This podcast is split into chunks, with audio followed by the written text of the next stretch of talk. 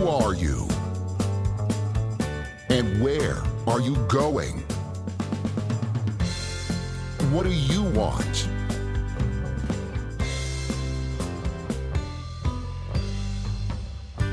For the next 24 minutes, we're going to design and attain your ideal life. On the Way to Wow show. Together, we'll find the ideal path to get you back on the track to success and happiness. On the Way to Wow show with your host, Kevin Bemmel.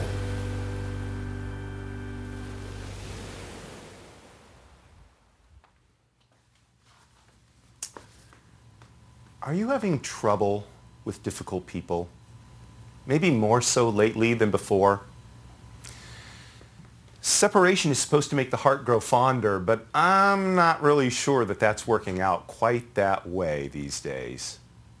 So we're going to speak to my guest today. He wrote the book on how to deal with difficult people.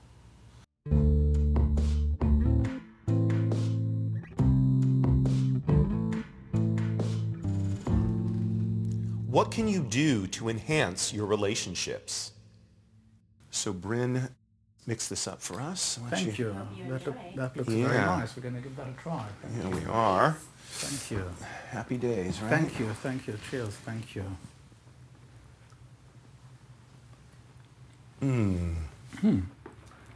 What a symphony of taste. Well, thank you. That's such a good thing. I love that statement right You, there. you know, if I would be, if I would be um, 40 years younger, I would put that on the table and snap an Instagram of it. yes, you would. But I did read, Yes, I'm, you would. I, I'm in the middle of reading an excellent author called um, Paul Theroux. And he's written some wonderful travel logs and, and explained some wonderful things about countries. And I suddenly noticed there are no photographs in any of his books. And then I found an essay of his, and he explains why he doesn't take photographs. And he says, everybody says a picture's worth a thousand words. He says a picture is only worth a thousand words. In other words, understanding it, looking at it, enjoying it, describing it, um, is so much more than a thousand words. So that, you know, with this kind of drink, you really feel you want to really just spend some time writing about it. Yeah, That's I very, like it's very, It it's is. very It's, complex. It's um, delicious. Oh, really perfect. is, I love Yeah. that. No, that's what I love so much about it. It's clean, but yet there is like a symphony and flavors in there. So, A real, Good call. yeah, a real symphony, like just lovely and, and, and balanced. yes, thank you. My guest is Raphael Lapin. He's a lawyer. He's the founder of Lapin Negotiation Services. Also happens to be a rabbi. And he was a participant in the Harvard Negotiation Project with um, uh, William Ury and uh, Roger Fisher. So that gives you an idea of, of the practical and the academic background that Raphael is coming from.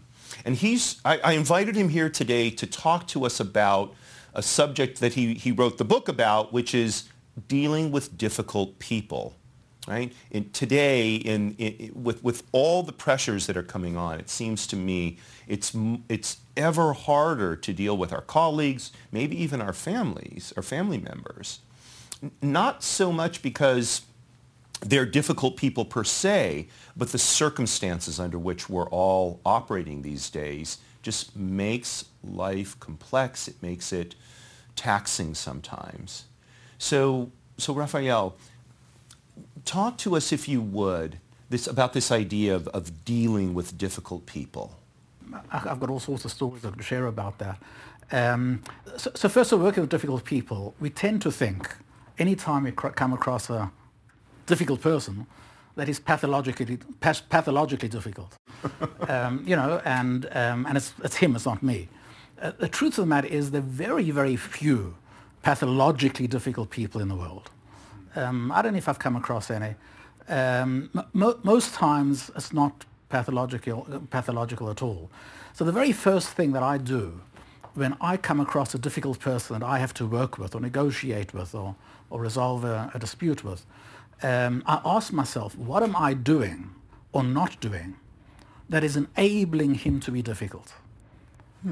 Um, and then I ask myself, what new ingredient can I mix, put into this mix in this dynamic uh, of our uh, interaction um, that could possibly change uh, the direction of the conversation, uh, that would make him less difficult.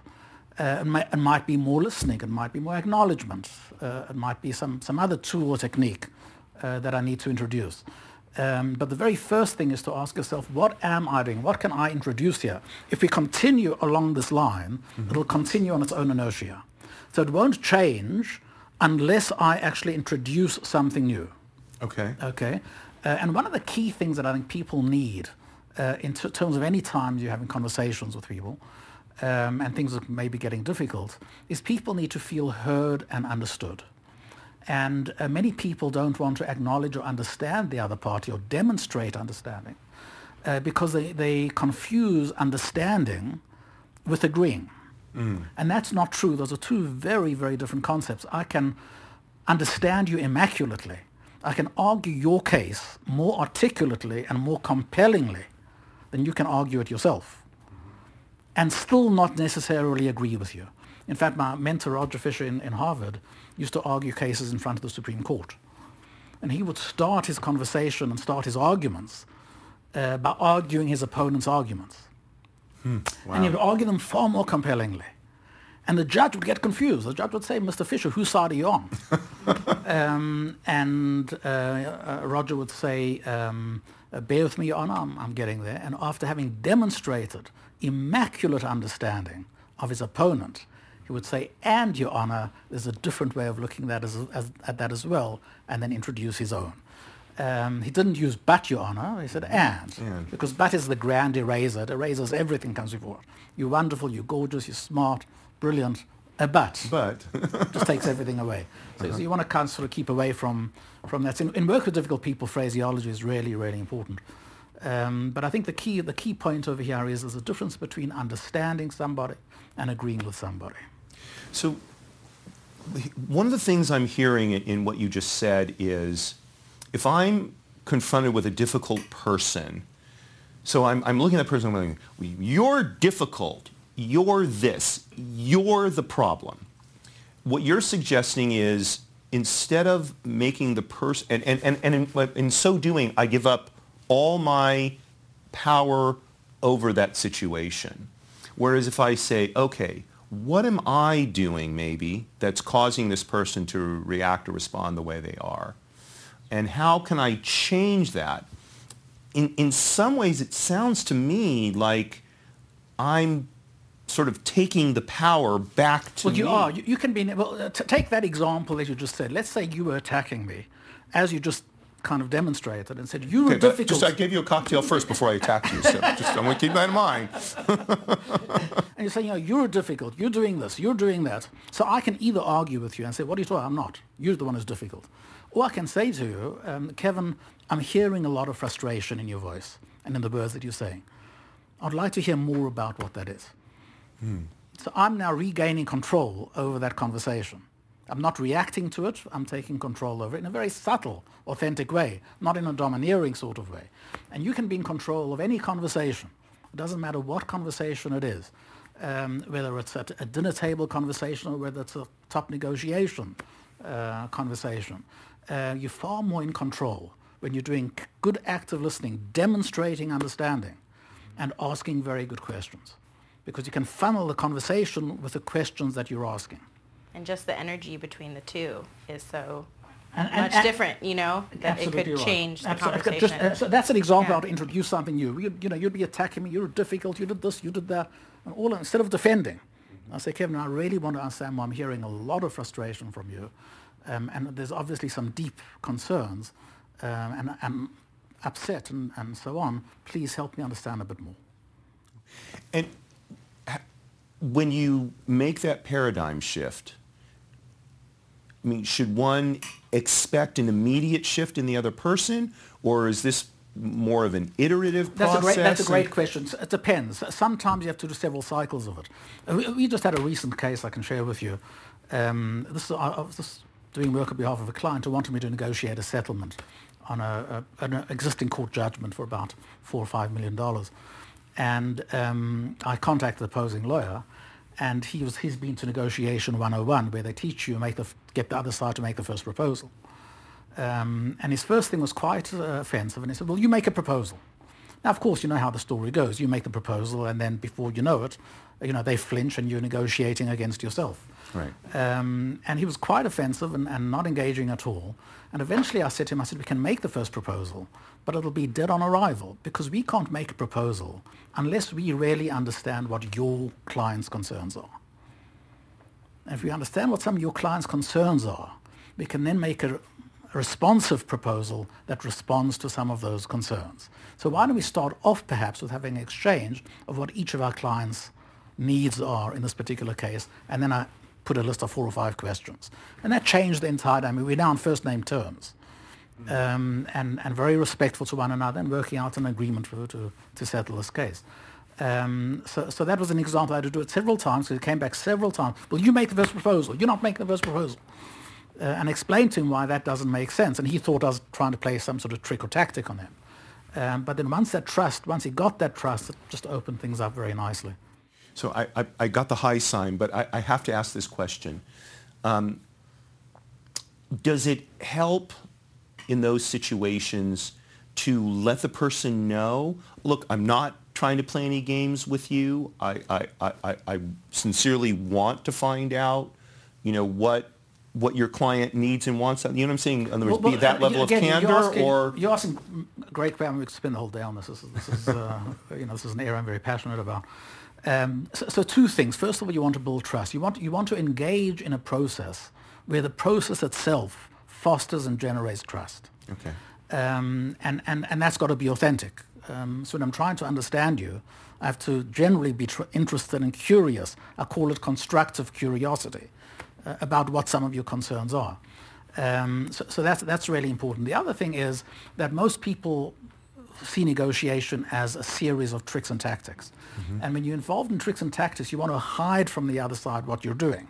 Mm-hmm. Um, when you're involved in an authentic process of negotiation and a genuine process of negotiation, you can be fully transparent about the process that you're using.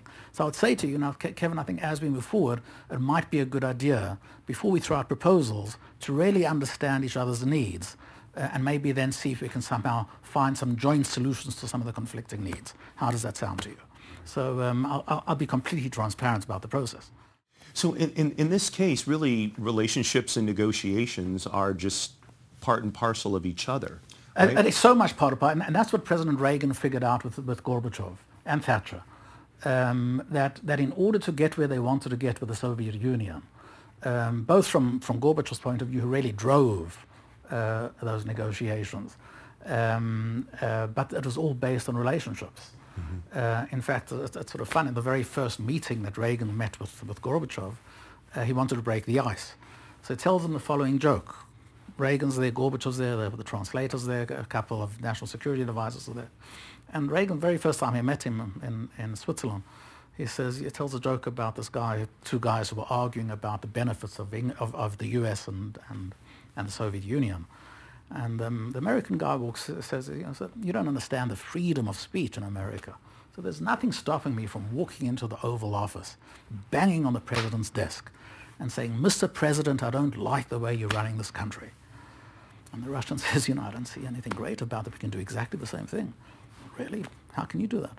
So this is nothing stopping us from walking into the uh, General Secretary's office, banging on his desk and saying, Mr. General Secretary, we don't like the way the President of the United States is running his country. and,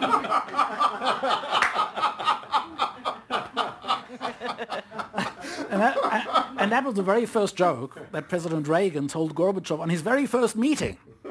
Um, so, so, and you know, they really hit it off personally. So you can achieve so much more um, by, by building a trusting relationship with somebody. Absolutely. And, and, and conducting a very genuine, authentic process of negotiation. Well, we're going to have to end it there, but uh, there is obviously much, much, much more here. Yeah. And um, hopefully we'll, we'll, we'll have you back to talk even more. About that. I'd be happy to. Be absolutely. And thank you so much for having having me. This is. Uh, You're welcome. A treat. Thank you. Cheers. Cheers. Cheers. So that's our show for this week. Tune in next week where we're going to have a very special edition of the Way to Wow show featuring human optimization expert Andy Walsh. He's going to help my colleague Sierra Barrett and me work through our own personal barriers to making a better life for ourselves. Courage at all times, my friends.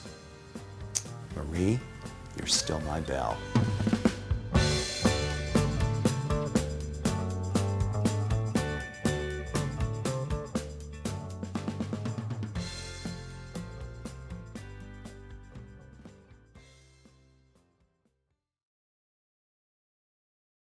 This podcast is a part of the C Suite Radio Network. For more top business podcasts, visit c-suiteradio.com.